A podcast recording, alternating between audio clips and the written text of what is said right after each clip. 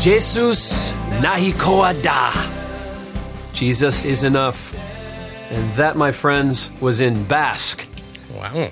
I don't know where that is, but it is on this spinning ball that we call planet Earth that you and I are both on, and we are together here on Grace Walk Radio. Welcome to my co host, Caleb Berg. I'm your host, Derek Lewandowski. Welcome, Caleb. Howdy. Apparently, uh, uh, we actually just had to redo this because I, I, I, we already started the show, but I, I used the one I used last week, which was Bangla. So I just didn't remember that I'd already said it in Bangla. So that now we've said it in Basque. Where's Basque? That that's a good question. You know, I I, I don't know. if you're listening from a place that speaks Basque, I don't know. Maybe is it called? Is the country Basque? I mean, the language is Basque. Maybe they speak that in a different. I don't know. I don't know, but you know what? It, it's just a reminder of how awesome Jesus is because, you know, he said, This gospel shall be preached to all nations. That word nations is ethnos, meaning ethnic groups. This gospel is going to go forward to every pocket, every corner of the world, uh, including the Basque people. And um, we rejoice that there's a day coming when, in spite of all that we see going on in society, and uh, in the world today, Jesus will make all things new, and uh, the nations will worship Him together, and we rejoice at that. Amen. So um, we are continuing our uh, podcast series. What did we learn from the quarantine, the COVID nineteen um, restriction, social distancing period? We don't want to waste that classroom. And you know, uh, last week we talked about uh, church gatherings and how uh, I think a new appreciation and esteem. Sometimes it's one of those uh, don't know what you got till it's gone things and. And uh, you know, I think we all missed gathering, and it's been a, such a blessing these last few weeks as we've been able to gather again. Amen. So uh, we talked about that a few weeks ago. We talked about just kind of a, a flyover overview of a number of things that um, you know we've been taking away from uh, this this whole experience that we've been going through as a culture. Uh, today, we want to talk about this idea that legalism can come from anywhere. Um, that's been a big takeaway for me. Uh, and just the idea that legalism runs deep. It'll pop up uh, from just about any crisis or issue or situation that uh, you know we face as a society. You'll see immediately two sides, and then you'll see where the good guys are the bad guys, uh, and then of course each side feels that they're superior to the other, and, and then it creeps into the church, and um, you know you see the church, you know, start to divide over. Sometimes, you know, n- not to say that they're not important issues, um, but sometimes we can become petty in the important issues, and um, and and not keep the gospel in view. And you know, just a reminder: the mission of this program is to talk about the gospel and belief and practice, and to talk about how, how to live under grace in a modern world. And um, uh, boy, there's some issues right now that I think we're facing in society that this quarantine have brought up, or that have happened during the quarantine period. Um, that have raised a number of polarizing issues that the church really needs. We need to keep the gospel close and stand near the cross because, uh, like I said last Sunday, you can't be arrogant um, when, or condemned when you stand near the cross because uh, Jesus outed us.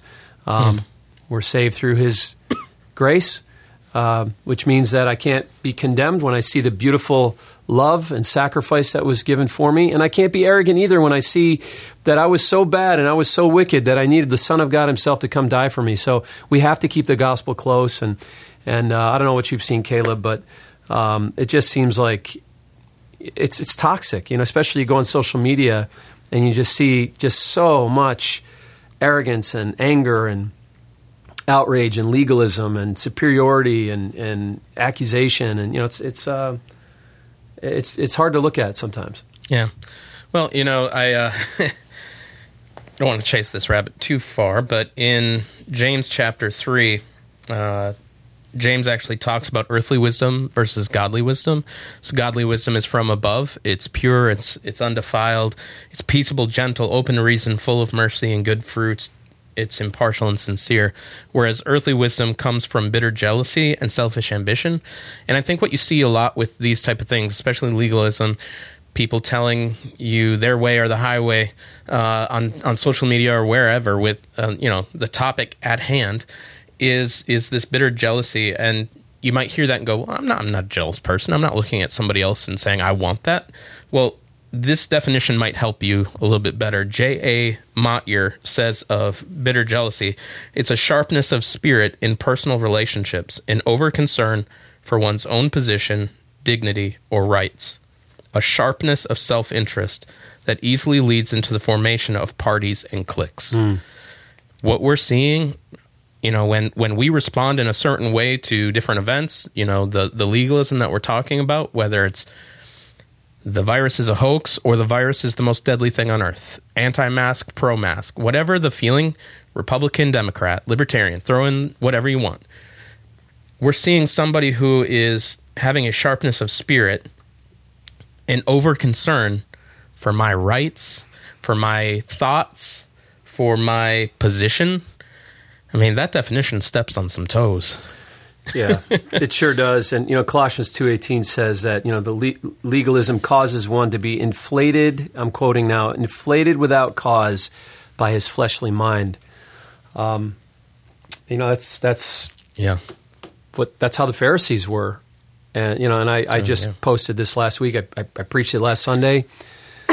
Legalists killed Christ. Legalism kills Christ in you. Mm. Legalism kills the spirit of Christ in you. It kills that love. It kills that grace. It kills that mercy. And it becomes us and them. I'm yeah. the good guy. They're the bad guy. I'm the hero. They're the villain. I'm right. You're wrong. I'm superior. You're inferior. And it, it creates this uh, this division um, between two people, two groups, two factions. Uh, it happens in churches, it happens in communities, it happens in society. Um, it destroys relationships, it destroys families, it destroys churches, it destroys. Uh, it can destroy businesses. It can destroy Absolutely. teams. Yeah. Um, and so, I think one of the greatest threats that churches have today uh, is legalism. I think one of the greatest threats society has today is is legalism that runs so deep because it is in our nature to do it. Yeah. And the only answer is the gospel of radical Christian grace. I think part of the problem comes when you start talking about this, and maybe some people listening to this right now are thinking this. They hear that, they hear legalism, and they go, Yeah, that's those other guys.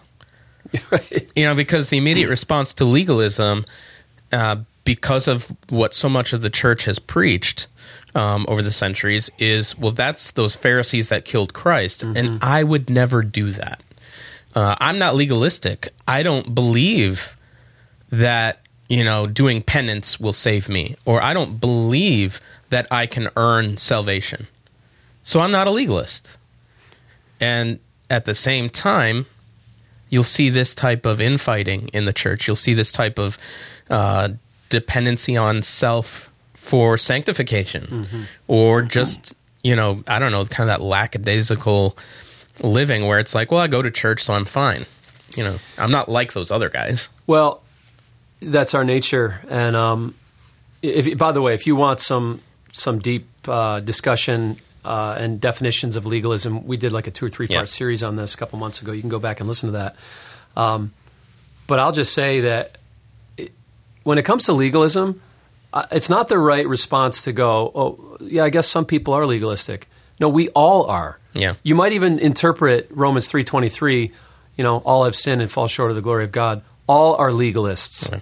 And fall short of the glory of God. Um, you got to... I got a quote for the day. Uh, Marshall Segal, Segal, I don't know, Segal, uh, wrote uh, an article for Desiring God, and he says, we are all born legalists, but we are made into Pharisees. Yeah. So it's it's our nature. It, there's an inertia inside of us that that wants to um, feel like you know we've achieved something that others haven't. We've found something others mm haven't. And by the way, you can even be legalistic about the fact that you're not legalistic. Like that. That's one we talked about that in our podcast a few months ago. That's one of the levels of legalism. Is when you finally understand grace and you're like, yeah, I got it. I'm not a legalist anymore. And then you become really arrogant and, and Yeah. self righteous about the fact that you're not a legalist. It's, it's it's so deep in us. It's it's so our nature that we actually become legalistic about not being legalistic. So you know, during this quarantine, you know, we've had a number of issues that have played out. You know, on social media, played out in the in the media, um, in and out of the church. You already mentioned. Um, you know the whole idea of of masks. You know, it's something we've had to face in our own fellowship here. You know, you've got those who uh, I think we should we should be practicing um, the utmost of safety restrictions and wearing masks, and then there are those who feel like, oh, this thing isn't even really a threat. It's this thing's a joke. I'm not going to wear a mask, and um, uh, you know, some there's been some some tension over that. You know, even in our own body. Um, then you have the the origin of the virus. Is this real? Is this a big, you know, is this a conspiracy? This summer, the virus of Hunyang. Oh, I, I don't know if I have the name of that town right. Wuhan. the virus of Wuhan, rated R. Um, you know, you have that.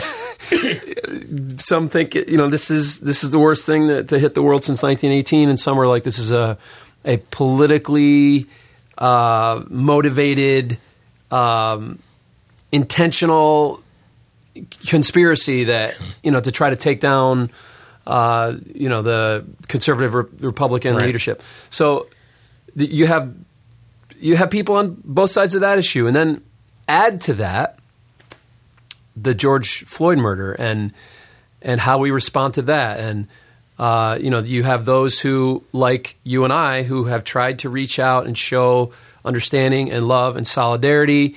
Uh, and then there are those who think that uh, it's all uh, a, a, a far left political agenda. It's all cultural Marxism. And if you show any solidarity or love or grace to your you know black brothers and sisters, then you are a Marxist.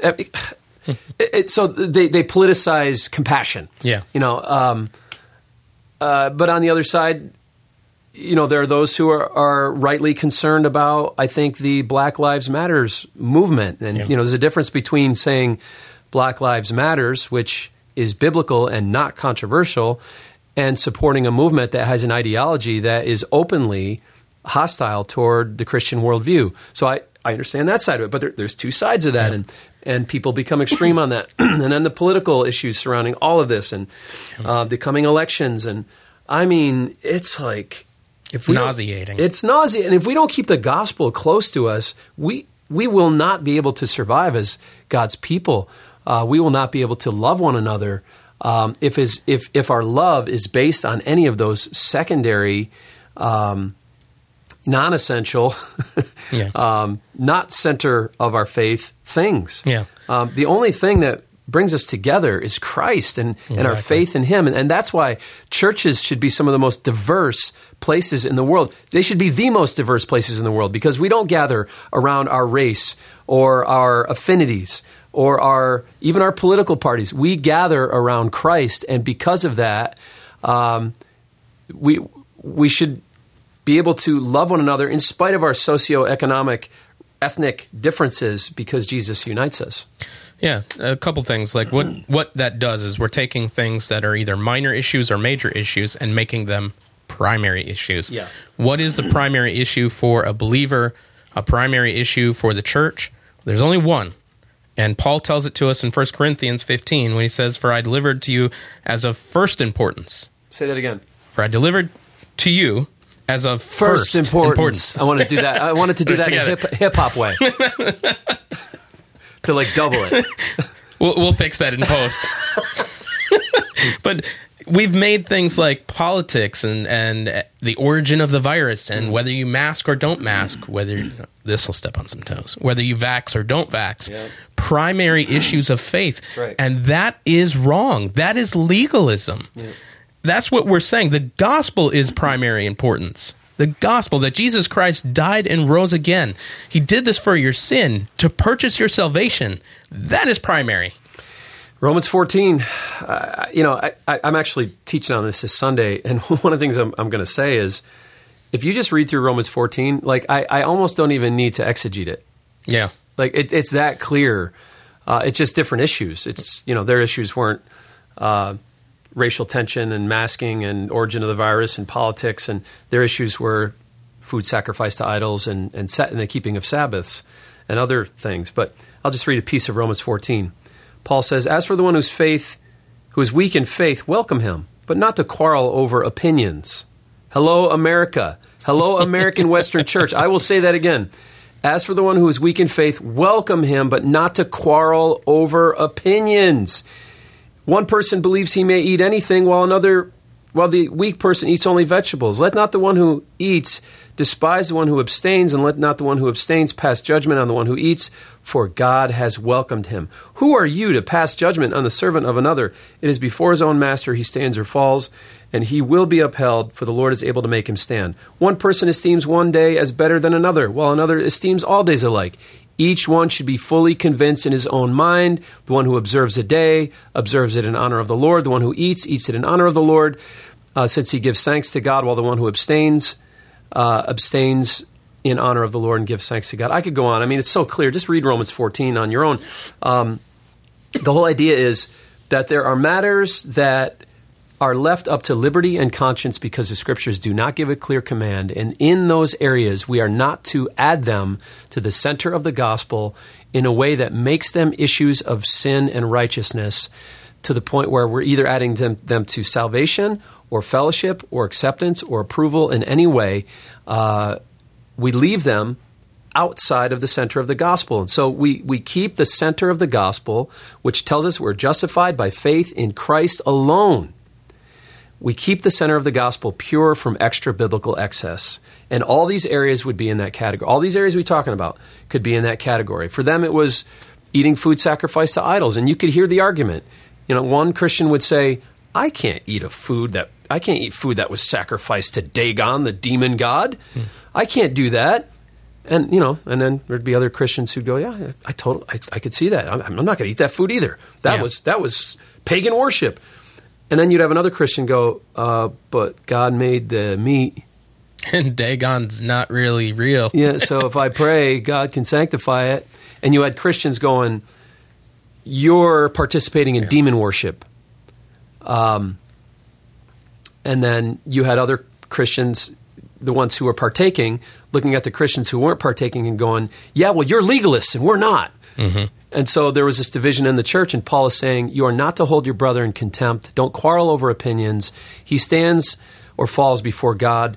What you do, do in accordance with your faith, and anything that does not come from faith is sin. And don't underestimate God's ability to sanctify something. So we have to remember the gospel in these ways, and that um, Christ uh, has freed us from yeah. being under law. And because we're free from being under law, we don't judge each other according to the law unless there's a clear command given by uh, the gospel in, in these certain areas. Then we have liberty uh, to follow our consciences that are being trained and led by the Holy Spirit and the Word of God. And we are to love one another in spite of our differences in these areas and gather around Jesus and the gospel, not gather around our preferences. Yeah.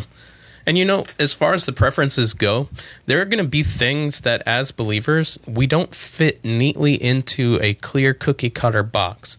There are going to be times as a believer where you're going to, you know, just speaking of politics for a moment, you're going to come off more liberal than your conservative friends are. There's going to be times that you come off far more conservative when it comes to things about the rights for the unborn. You're going to sound like the most conservative person mm-hmm. there is there's going to be times that you don't fit in nicely with republicanism or democratism. Right. Uh, you just don't fit those boxes, and we need to be careful with our allegiances to those things. right. You know, we did do a podcast on politics, so go reference that for more yeah. information. But our allegiance is to Christ, right? And our kingdom is not of this world. We're just aliens passing through. So if you fight and die on the hill of I'm a card carrying Republican, you're dying on the wrong hill. Yeah you know that as well is not a primary issue right and and we so quickly turn those things into legalism and uh, honestly i think we would probably all do better with a little social media break for a little while. But well, and, and let's remember the primary law of the Christian is love. yeah, Jesus affirmed it in Matthew 22. Jesus also said it in the Gospel of John, a new command I give you love one another. Paul, the apostles, reaffirmed it constantly in their writings. Uh, in Romans 14, Paul says uh, in one part of that text, you're not walking in love. And so the goal of the Christian is to walk in love. And that is why what you just said is absolutely true. There are times when, if you walk in love, you will look like a liberal to a conservative, and there's sometimes you're going to look like a conservative to a liberal. Because if you're a conservative and you're standing against something that you believe is self destructive uh, and will lead someone into uh, destruction or damnation, you're going to, in love, stand against that. And so you're going to look very conservative to a, a liberal, and they're going to call you a big meanie. But at the same time, if you see a weeping uh, black brother or sister, uh, who's weeping over the George Floyd murder, and you walk out in the street and put your arm around them, and you love on them, and you stand with them, and you say, you know, I, I value you, I love you, I, th- you know, I, I agree that justice needs to be served. Then a conservative is going to look and go, oh, what, what are you? Are you giving into the far left agenda of of uh, the Black Lives Matters movement, or you, you see, so what are you doing? In both cases, you're loving, yeah, and so if your primary focus is your political party or your opinion or your preference on how you view a certain thing, and love is not primary, then you will not understand a Christian who's acting in a way that they believe is consistent with the love of Christ. and Jesus did this when Jesus was here on earth. some of his followers were zealots. They would be your far right political fringe. But he also called Matthew, and Matthew was a tax collector. Yeah. So I'm not saying he's politically left, but a tax collector was paid by Rome. Turncoat. He was a turncoat. Excuse me. And later on, we see Peter ask, you know, do we pay taxes? You know, I'm paraphrasing here, Caleb translation. And Jesus says, render to Caesar what is Caesar's. Whose face is on that coin? Well, it's it's Caesar. He says, render to Caesar what is Caesar's. That would have been a slap in the face to all Jewish political mm-hmm. movements that were around at the day, whether you were far right zealots or, you know, whatever spectrum they had back then. They would have all said, whoa, whoa, whoa, you need to slow down because that is anti Israel. That is mm-hmm. anti Jew. You need to stop that. Jesus said that. Mm-hmm.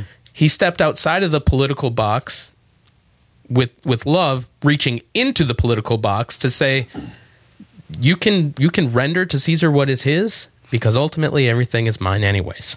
So you can you can kind of float above the political spectrum in, in a way because you're not of this political spectrum. You're not of this world. Yes, you live in it and you have flesh and bones and all that good stuff, but you are a child of God. You are part of that heavenly kingdom, so you can kind of float above the politics a little bit and and love as Jesus would love. Amen. God is not an American. God is not a Democrat or a Republican. Jesus wasn't white. Okay, let's just get these things Yeah. settled. Um, uh, he he lives outside of our time. He speaks to us and to our culture and to our society and to His church. Uh, the ancient one, the ancient voice, the ancient truths from outside of our time and our culture, um, and yet it's there's nothing more relevant than the gospel. And it's exactly what we need to bring our churches together, and it's exactly what our society needs. Every, we know what everybody wants. They want the fruit of the Spirit. Yeah. And the only way that's possible is through repentance and faith in Christ. So, Amen. Just a reminder today. Thanks for listening. Just a reminder Jesus is enough. We love you. We're praying for you. Uh, we're praying for our society and culture and the church. Um, and uh, welcome you to join us in that. So, let's do that right now.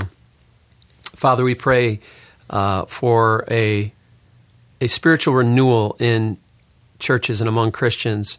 Lord, in the centrality of the gospel, in the supremacy of Christ, and in the authority of your word, and in the power of the cross at work in us. Father, I pray it would bring uh, churches together, it would bring God's people together, and it would help us to radically love with radical grace a culture, Lord, that is not only um, running away from God, but hostile toward those who seek to know you. Lord, that you would help the church to regain credibility as a group of people that know how to love. And um, we just pray that you would do that by your Spirit and let your gospel go to the deep places of our heart. You're the bread of life, so help us to take you in uh, like we would bread, to take you and your word into our hearts and let it move around uh, in our in our spiritual bodies, Lord, in our in our hearts, Lord, until we love, serve, and walk like Christ. We thank you for this time and this talk. In Jesus' name we pray. Amen.